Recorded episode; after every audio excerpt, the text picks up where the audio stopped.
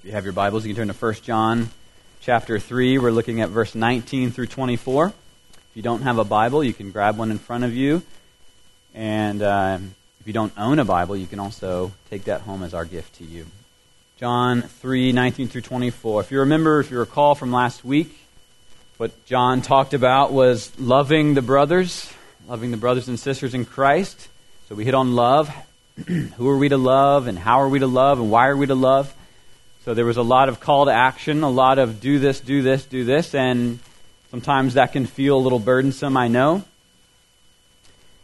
But what John is taking us now is basically going into the gospel, deep into the gospel, deep into what God has done for us. And so hopefully, if you were somewhat burdened by last week's message, you will be uplifted and encouraged by this week's message. Uh, as we talk about God reassuring us and giving us confidence. Um, so if you would, please stand for the reading of God's Word. First John chapter three, nineteen through twenty-four. This is God's holy Word. By this we shall know that we are of the truth and reassure our heart before Him. For whenever our heart condemns us, God is greater than our heart, and He knows everything. Beloved, if our heart does not condemn us, we have confidence before God. And whatever we ask, we receive from Him, because we keep His commandments and do what pleases Him. And this is His commandment, that we believe in the name of His Son, Jesus Christ, and love one another, just as He commanded us. Whoever keeps His commandments abides in God, and God in Him. And by this we know that He abides in us, by the Spirit whom He has given us. Amen. You may be seated. Would you please pray with me? Father, we come before You expecting um, Your promises and Your word to wash over us, to encourage us, convict us where we need to be convicted.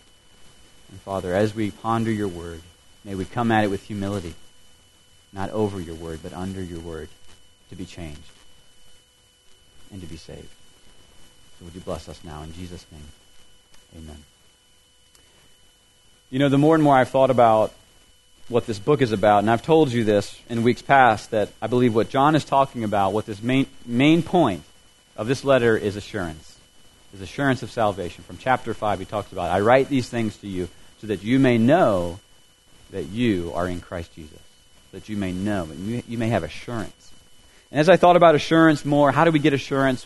What does it really come down to? But if you really dig deep into into how are you assured of eternal life as a believer, it really comes down to trust. And that may seem obvious to you, but it becomes it comes down to trusting God, that what He says is true. And I know that's hard for some of us. Actually, it's hard for all of us because we were born to doubt. We were born doubters. After the fall into sin, we've all we all have an inclination to doubt. Doubt God and what He says is true. Um, and we also have an inclination to doubt one another. It's easier to doubt people and what they say than, than to trust them, and to trust what they have to say is true. And trust has to be built up between people in a marriage or any kind of relationship over years. You have to build trust over years and years and years. And doubt can seep in at any moment, and trust can be broken with a word. And so we're inclined to really doubt God. That's, that's sort of our inclination because of sin. But friends, I want to say this to you, that be, even though doubt is easy and trust is hard, assurance is built on the back of trusting God's promises. I'm going to say a lot about uh, what assurance is and how we can get assurance in this life, but if you don't get that point, you'll miss it all. If you don't get this point, that it's ultimately about trusting what God says is true. We cannot over-trust in Jesus. Right? You can't trust too much in Him. We're always going to be trusting more and more. We need to be trusting more and more in Him. You know, in, in Breakfast Boys on Saturday, we were talking about, you know, which disciple do you, uh, we're just talking around the room, who do you relate to most? Which disciple do we relate to most? And some people said Peter, and people said John, and um, and I thought about this, as, but I was, I was wondering, can I say this as a pastor? Could I really say that I actually relate sometimes to doubting Thomas? Is that okay to say that?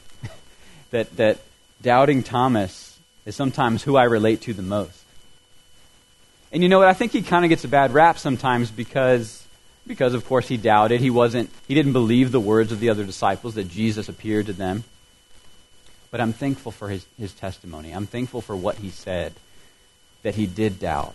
Because what did it do? It led him to faith. Jesus showed up and appeared to Thomas and didn't just appear to him, but actually allowed him to touch his wounds. How many of you guys, when you get scrapes and bruises and cuts, actually like people to touch your wounds? Right? We don't like that. And it's not just because it hurts if someone were to touch your wound, but Jesus became vulnerable to Thomas. He exposed his scars and his hands and to touch and see that I'm real and what happened was real. So I'm actually thankful for Thomas, because not just for what he, he being honest, but he said, my Lord and my God. Right? He confessed the truth about who Jesus was. So if, if we can sum up First John in a word, it's assurance, but we get there right through trust. And that assurance is what John's been giving us in this letter. Look at verse three of chapter one. He says, that which we've seen and heard, we proclaim to you. So he begins with assurance saying, look, I've talked to Jesus. I touched Jesus. I hugged Jesus. Physically, he's real. And in chapter two, verse one, he gives us assurance of salvation, of, of forgiveness of sins. He says, if anyone does sin, we have an advocate with the Father, Jesus Christ the righteous. If you do sin, you have an advocate. But now in chapter three, he's moving us to internal assurance, what you know to be true in your heart. How do we make sense of salvation in light of our own heart struggles? Remember what John said back in chapter three, verse two. He said, beloved, we are God's children now, but what we will be has not yet appeared. That's a huge statement with huge implica- implications for how we're to view ourselves and each other. In conversion, we are new creations, this is true, but what we will be has not yet appeared. We're works in progress. Blake Wingfield's a work in progress. Uh, Hannah, my wife, is a work in progress. Dale Ball is a work in po- progress. We're all works in progress. We sometimes doubt. We sometimes struggle with trusting and believing God. And just because you're a Christian, it doesn't mean you won't have external trials and internal battles of the heart. So how does the gospel respond and, and to inform us when we're struggling? How does Jesus provide a solution to our weak hearts? Where can we turn? Maybe you've asked the question, am I even a Christian if I doubt? Am I even a Christian? Friends, how do we know we're Christians? How do we know we're going to remain Christians, not just today, but tomorrow? Is there assurance? Put simply, John says to us this morning, yes, there is assurance, and you can have it for four different reasons. I'm going to go through each reason one at a time, but I'm not going to preview them this time. I'm just going to go one at a time. And just so you know, the first point is longer, but they're, they're going to get shorter as I go through, so don't be too worried. The first reason you can have assurance is condemnation grips your heart. Condemnation grips your heart. Look again at verse um, twenty. For whenever our heart condemns us, God is greater than our heart, and he knows everything. Friends, John's assumption is that we Christians will have a battle within us and will wage war against the, our accusing hearts. Our hearts typically tend to accuse us and condemn us. He says those things in verse twenty as if it's normal for our hearts to accuse us. And you know, typically people feel accusations in their hearts for two reasons, either your past or the present struggles you're having right now. The Christian poet and hymn writer William Cooper knew these challenges all too well, and he writes in a prayer to God, I sometimes think myself inclined to love thee if I could, but often feel another mind averse to all that's good. My best desires are faint and few, I fain would strive for more, but when I cry, my strength renew, seem weaker than before. Oh, make this heart rejoice or ache, decide this doubt for me, and if it be not broken, break, and heal it if it be. So what should we do when we feel accused in our own heart, condemned in our own heart? Well, the first thing that we should do, and it's counterintuitive, is listen to the accusation. What is the accusation you're feeling in your heart? Friends, the worst thing that, that can happen to you in this life is not knowing your own sin, not being aware of your own sin. What's the state of the condemned people in Romans chapter one? You remember what Paul says? For although they knew God, they did not honor him as God or give thanks to him, but became futile in their thinking, and their foolish hearts became darkened. And their God gave them up in the lusts of their hearts to impurity. Do you hear those words? Their foolish hearts became darkened, and God gave them up. That is scary to think about, being given up in your own sin. That's the picture of an unresponsive heart, dead in sin. And if you, like me, go through periods of uncertainty over your own obedience, thank God for unsettling your conscience in your heart. Thank God for godly sorrow. Thank God for exposing your need for a Savior. Friends, it's the lost who have no idea they need saving, who have no war waging within them. What's worse, it's those same people who often think they're good. And they don't live outright immoral lives. They're law-abiding citizens, but they think they're heaven-bound because their hearts had become blinded to the reality of the holiness of God and the sinfulness of their own sin. Think of the rich young ruler that Jesus spoke to. He wasn't convicted of his own sin. He thought he was good because he followed the law to his, the best of his ability, but he had no heart struggles. He had no heart struggles. Uh, when I was young, eight or nine, I was a big fan of going to the movies, and I went to lots of different movies, and um haven't gone back in a few years. I don't know if you guys have made it back to the theater recently, but my favorite movie in the theater, uh, without a doubt, wasn't Star Wars or anything like that. It was Jurassic Park, right? Jurassic Park was amazing. I loved it. I'm with my dad. I'll never forget it. It was great. The music, the cinematography, the dinosaur. I mean, just the concept, right, of this idea that we could create dinosaurs, bring them back from fossils, and and and live amongst them, right? That's just amazing. Create a theme park where you could go see them. And just the the computer graphics were amazing of these dinosaurs, especially back in the nineties. Loved it, loved it. And it was terrifying, not to admit. Like it was a ter- I haven't seen any of the new Jurassic Parks, but that one was terrifying. And I, I can't wait to show it to to Leland um, and relive my own experience. But there's one uh, particular scene that was particularly frightening. It's when the kids are in the car and the power goes out to the whole park. And it's raining. And they're alone. I don't know if one of the adults went somewhere else to go. Like like in all scary movies, right? Everybody gets separated.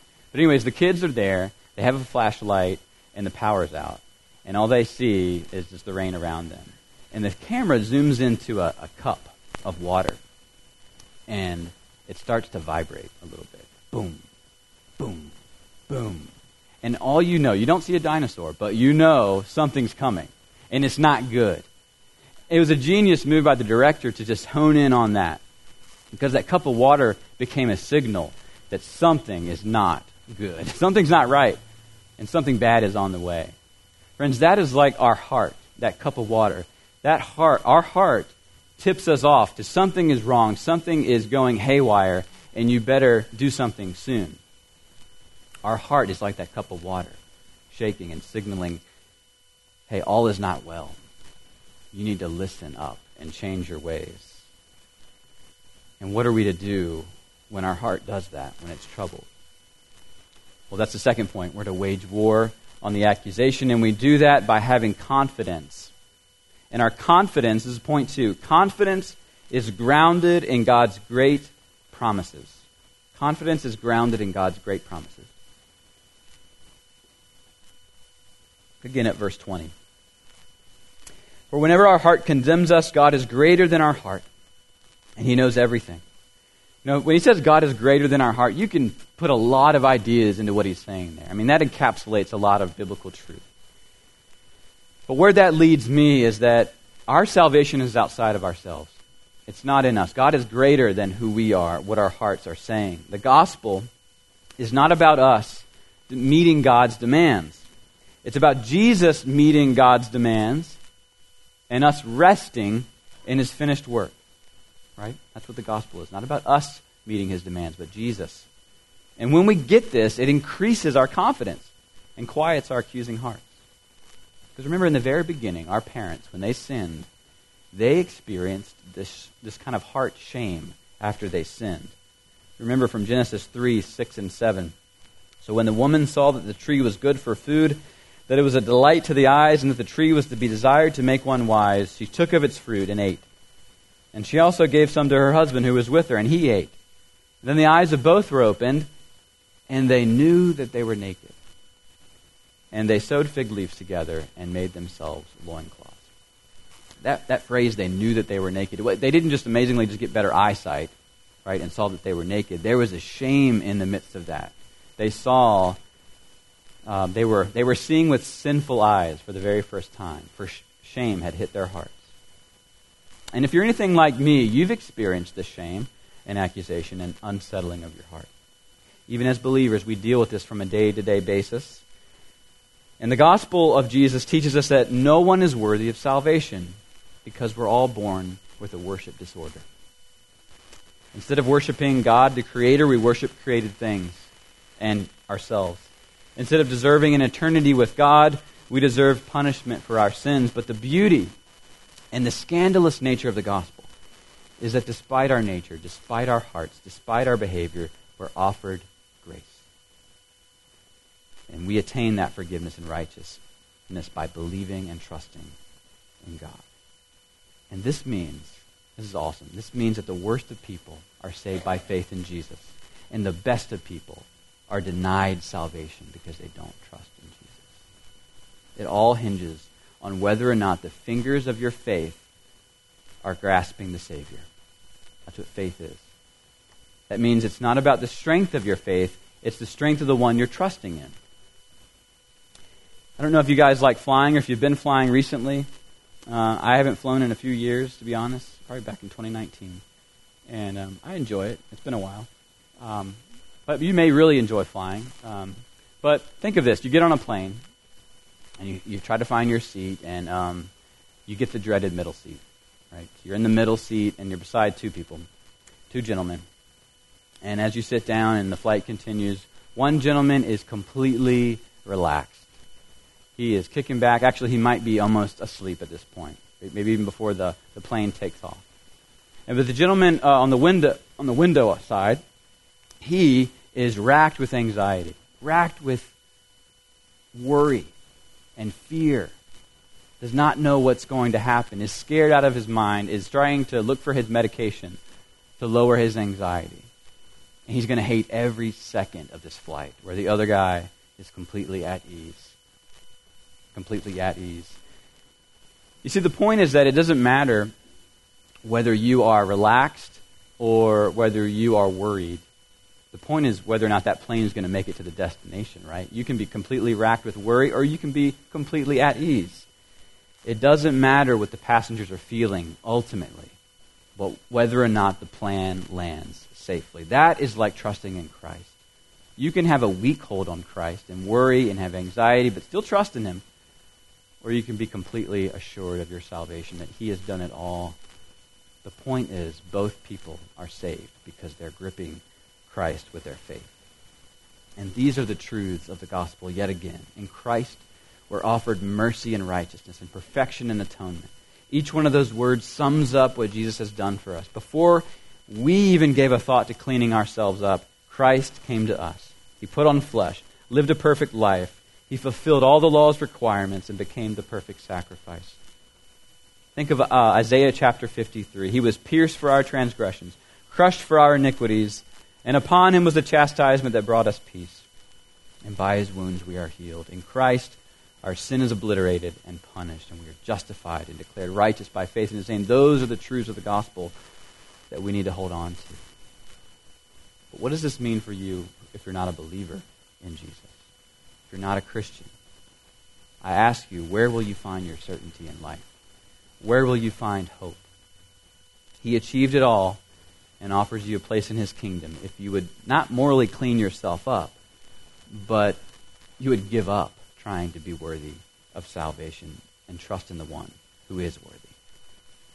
And what are some ways that John gives us to remember God and his promises? Well, in verse twenty, look back there again. He says, whenever our heart condemns us, God is greater than our heart. He knows everything. John's telling us to remember our salvation lies in God alone, and he knows our circumstances fully. The truth of God's sovereignty and his greatness should comfort our hearts. We can, we, when we ask the question, is he sovereign over my doubts? Is he greater than my limited vision? Think of the song, Be Thou My Vision, that he is the vision for us. And he says, God knows everything. Why would John tack on that statement? God knows everything. Well, God is omniscient. There's nothing that can be known that which he doesn't already know. He knows the past, present, and future. And how does this help me? How does this help you? Well, in their situation, he's reminding them that God knows objective truth fully. The truth is that Jesus is the Savior who has come in the flesh, and this is the climax of wisdom and knowledge. And regarding your own heart, think of your own heart and that God knows every corner of your heart. He has exhaustive knowledge over every piece of your heart. He knows it fully. He understands the good, the bad, the hurt, your past, in your future. Nothing that has gone on in your heart will go unnoticed by our God. J I Packer once said, there is tremendous relief in knowing that his love to me is based at every point on prior knowledge of the worst about me. Let me read that again. There's tremendous relief in knowing that his love to me is based at every point on prior knowledge of the worst about me. That God knows everything about you, the worst parts that you dare to mention, you don't want to say out loud. His love is based on knowing all that, and he still loves you. Isn't that amazing? John also shows us that by resting in Jesus' finished work and love for us, we can be confident before God. Look at verse twenty-one. Beloved, if our heart does not condemn us, we have confidence before God. God wants to give you confidence, believer. He doesn't want you to be doubting. He doesn't want you to be discouraged. He wants to give you confidence and to not doubt. And this leads us to the third way in which we can be sure we're saved. The third way that you can have assurance is this, that courage is granted as you seek to obey God's word. This is a big theme for John. Courage is granted as you seek to obey God's word. We begin to trust Christ more, obey his words, love each other, pray more often because we have the status as sons and daughters of the King. Put simply, when you see genuine fruit in your life, you can know God is at work in you and you are his. Jesus said in John fourteen twelve, whoever believes in me will also do the works that I do. Theologians say that salvation is by faith alone, but not by a faith that is alone. Faith without works is dead, as the Apostle James says. And then look at verse twenty-two. And whatever we ask, we receive from him. Whatever we ask, we receive from him. That's such a huge promise because, because we stand before God confident, we have access to his throne of grace and we can ask whatever we wish and he answers our prayers. We have his ear now. You have God's ear as his son or daughter. As you guys know, we've, our house was hit uh, by a car back in January, and we've been displaced for several months. And I've been talking a lot with mortgage companies and uh, our insurance company. And uh, I, ha- I have to move some things around and talk to some people. And I was trying to do it yesterday and see if their office was open. And I was discouraged because their office was not open on a Saturday. Should have figured. Um, but anyways, I got discouraged, like, man, I really wish I could talk to them right now. Well, what's awesome to know is that I can talk to God on a Saturday, and I can talk to him on a Sunday, um, that he doesn't hold uh, office hours Monday through Friday, but he'll listen to you. And actually, he wants you to call him. He wants you to pray to him more than you want to pray, right? Beyond what you want to do, he wants to hear you. He wants to hear from you. And so that is a comfort to me. But we're also called, and this is what I talked about last week, we're called to love one another. We're called to love one another. This is the summary of everything John's been writing thus far. Because of God's great love for us, because Christ laid down his life for us, we're then to trust him, believe him, treasure him, and love our brothers and sisters here in this church. and beyond. But this is hard to do. I talked about this last week. It's hard to love our brothers and sisters. Our hearts very often hinder us from serving God. Have you ever said to yourself, I will serve the church, I'll do this or that if I have a better prayer life, and then I'll step up? Perhaps uh, when I get more consistent reading in my Bible, and then, then I'll be ready to talk to my coworkers about Christ. Perhaps you lack the desire to pray or worship because of your past sins. Maybe you're not a Christian and you think that you have to be cleaned up and live a spotless life before you can begin trusting and serving Christ. Maybe you've said, I've got to get my life right. I've got to get cleaned up before Christ will accept me. But the gospel responds to that by saying, God accepts you because of Christ. Now go live in that reality and obey him.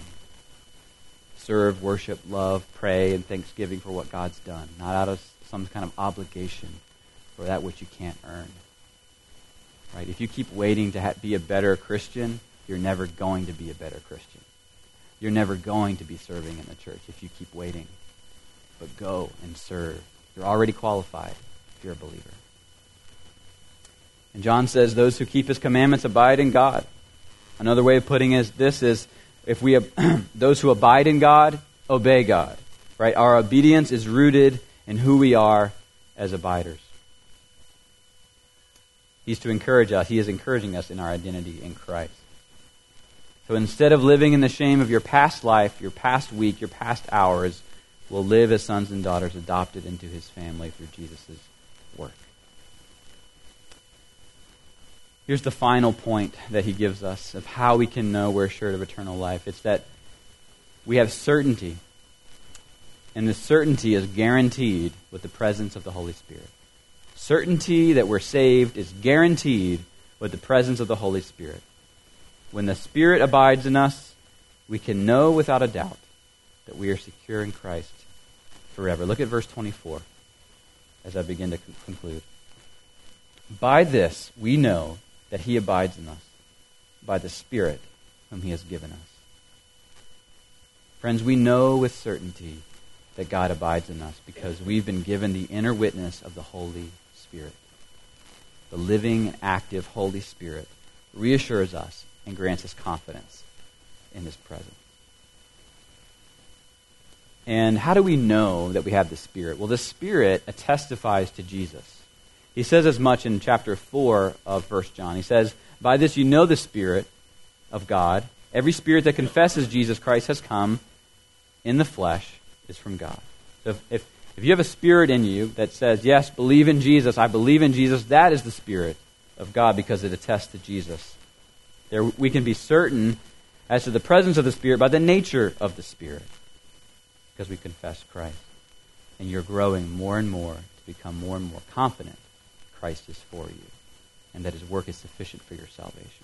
Isn't that an amazing truth, that you actually have a power and a person at work inside you? I mean, this is this is supernatural. We believe every Christian, you believe in him, Jesus, you have a power and a person, the Holy Spirit, inside you, indwelling you, encouraging you, leading you more and more to be like Christ. That's amazing. So we've been given this gift, and we've been given this seal upon us to guarantee that.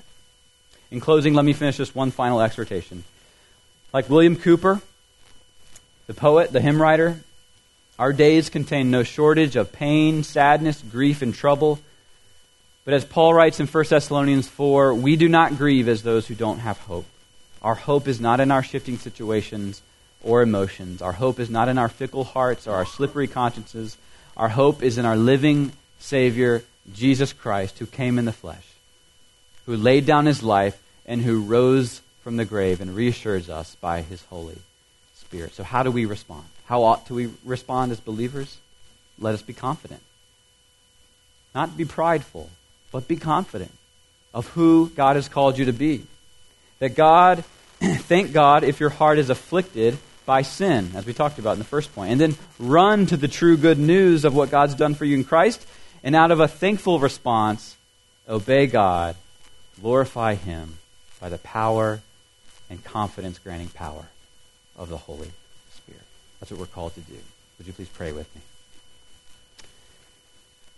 Father in heaven, we are thankful that you don't just call us to be wondering if we're saved or not, but we're to be reassured that we're saved, that you want us to not doubt, that you want us to be assured, assured of, of whose we are. So would we all grow in that? Would you help us to grow in that truth? Would you help us to lay aside the sin that clings to us, to, to pay attention to our hearts when they are troubled? And Father, let us listen to the Holy Spirit as it works in our hearts and leads us further and further on our Christian journey. And we look forward to the day when we are in the promised land, in heaven, with you. And we stand on those banks of the Jordan, thankful for all you've done for us and proclaiming your name forever and ever. In Jesus' name we pray. Amen.